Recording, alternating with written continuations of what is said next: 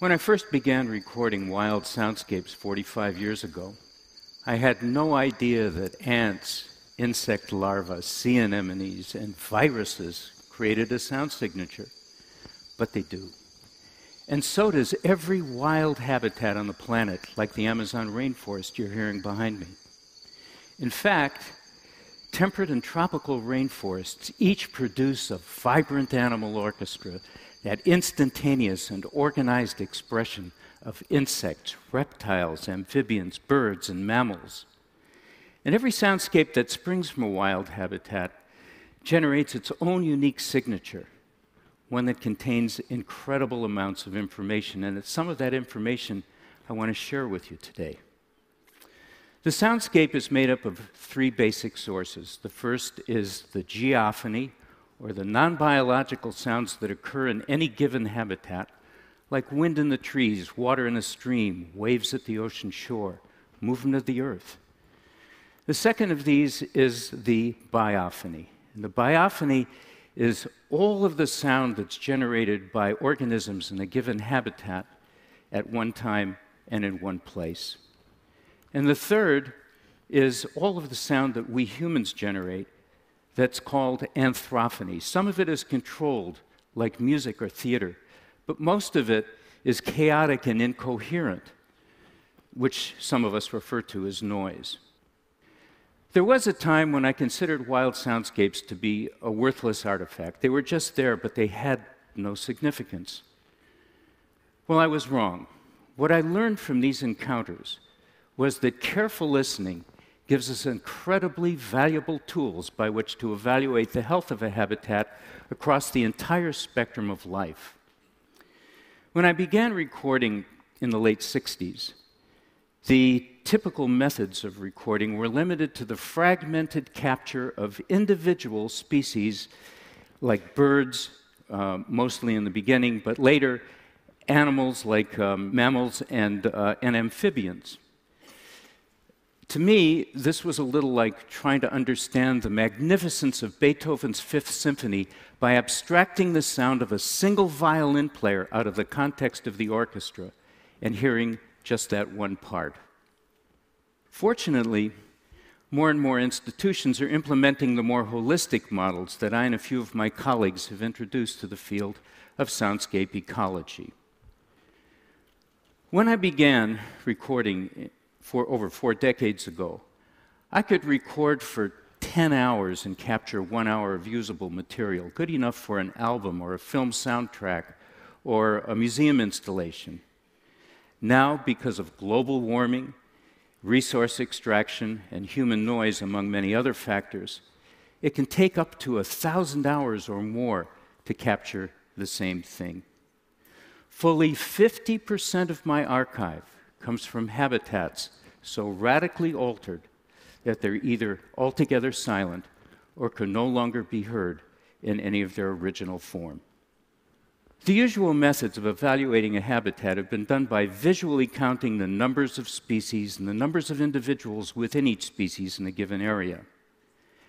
However, by comparing data that ties together both density and diversity from what we hear, I'm able to arrive at much more precise fitness outcomes. And I want to show you some examples that typify the possibilities unlocked by diving into this universe. This is Lincoln Meadow. Lincoln Meadow is a three and a half hour drive east of San Francisco in the Sierra Nevada mountains at about 2,000 meters altitude, and I've been recording there for many years. In 1988, a logging company convinced local residents that there'd be absolutely no environmental impact from a new method they were trying called selective logging, taking out a tree here and there rather than clear cutting a whole area. With permission granted to record both before and after the operation, I set up my gear and captured a large number of dawn choruses to very strict protocol and calibrated recordings because I wanted a really good baseline.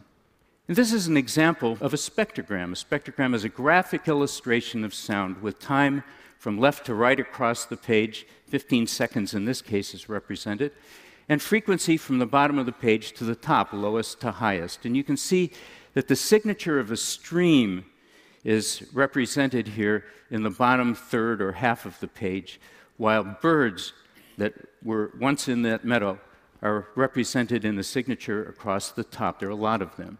And here's Lincoln Meadow before selective logging.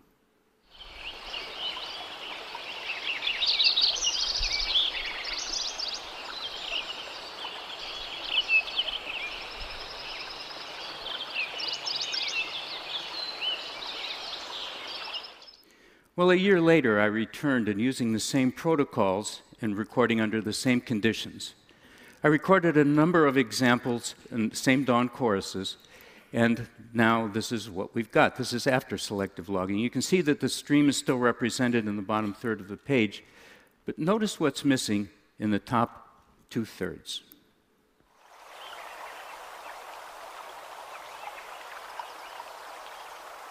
Coming up is the sound of a woodpecker.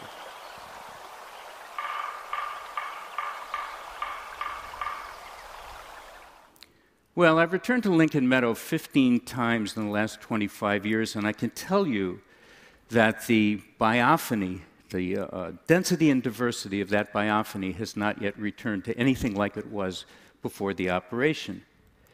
But here's a picture of Lincoln Meadow taken after, and you can see that from the perspective of the camera or the human eye, hardly a stick or a tree appears to be out of place, which would confirm the logging company's contention that there's nothing of environmental impact. However, our ears tell us a very different story. Young students are always asking me what these animals are saying, and really, I've got no idea. But I can, but I, I can tell you uh, that they do express themselves. Whether or not we understand it is a different story. I was walking along the shore in Alaska, and I came across this tide pool filled with a colony of sea anemones, these wonderful eating machines, relatives of coral and jellyfish. And curious to see if any of them made any noise, I dropped a hydrophone, an underwater microphone covered in rubber, down the mouth part, and immediately the critter began to absorb the microphone into its belly, and the tentacles were searching out the surface for something of nutritional value, the static like sounds that are very low that you're going to hear right now.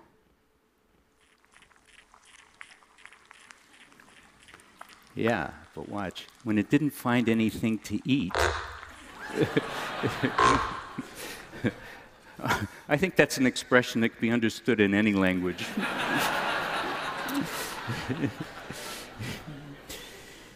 At the end of its breeding cycle, the Great Basin spadefoot toad digs itself down about a meter under the hardpan desert soil of the American West, where it can stay for many seasons until conditions are just right for it to emerge again.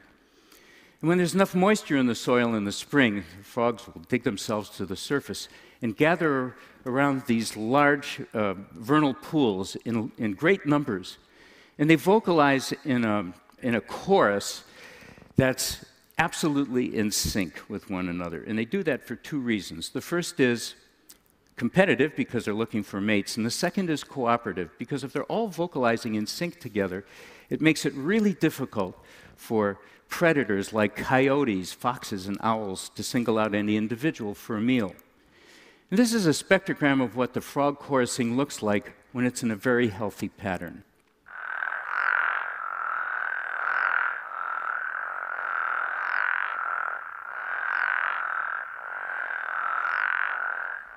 Mono Lake is just to the east of Yosemite National Park in California. And it's a favorite habitat of these toads, and it's also favored by US Navy jet pilots who train in their fighters, flying them at speeds exceeding 1,100 kilometers an hour and altitudes only a couple of hundred meters above ground level of the Mono Basin. Very fast, very low, and so loud that the anthrophony, the human noise, even though it's six and a half kilometers from the frog pond you just heard a second ago, it masked the sound of the chorusing toads. You can see in this spectrogram that all of the energy that was once in the first spectrogram is gone in the top end of the spectrogram, and that there's breaks in the chorusing at two and a half, four and a half, and six and a half seconds. And then the sound of the jet, the signature, is in yellow at the very bottom of the page.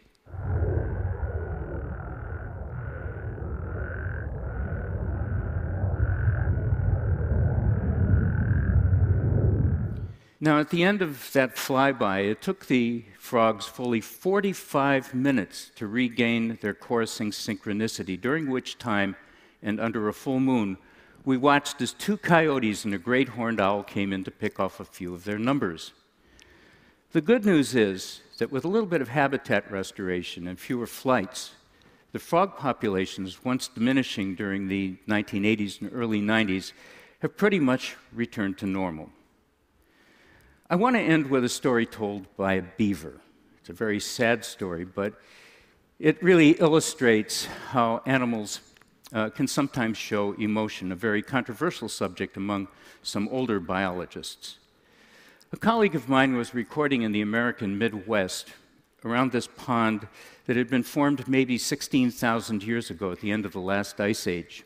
Was also formed in part by a beaver dam at one end that held that whole ecosystem together in a very delicate balance. And one afternoon, while he was recording, uh, there suddenly appeared from out of nowhere a couple of game wardens who, for no apparent reason, walked over to the beaver dam, dropped a stick of dynamite down it, blowing it up, killing the female and her young babies. Horrified, my colleague remained behind to gather his thoughts and to record whatever he could the rest of the afternoon. And that evening, he captured a remarkable event. The lone surviving male beaver swimming in slow circles, crying out inconsolably for its lost mate and offspring. This is probably the saddest sound I've ever heard coming from any organism, human or other.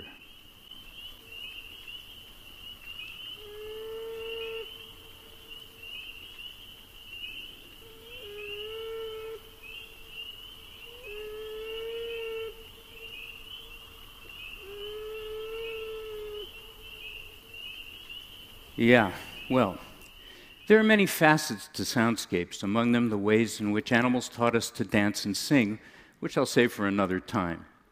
But you have heard how biophonies help clarify our understanding of the natural world. You've heard the impact of resource extraction, human noise, and habitat destruction. And where environmental sciences have typically tried to understand the world from what we see, a much fuller understanding can be got from what we hear. Biophonies and geophonies are the signature voices of the natural world.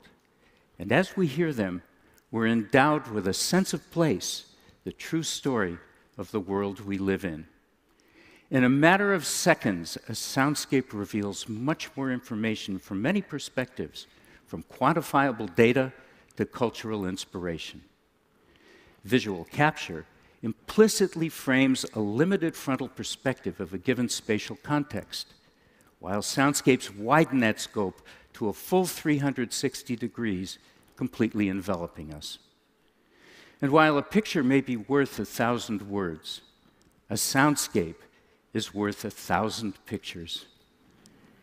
And our ears tell us that the whisper of every leaf and creature speaks to the natural sources of our lives which indeed may hold the secrets of love for all things, especially our own humanity. And the last word goes to a jaguar from the Amazon.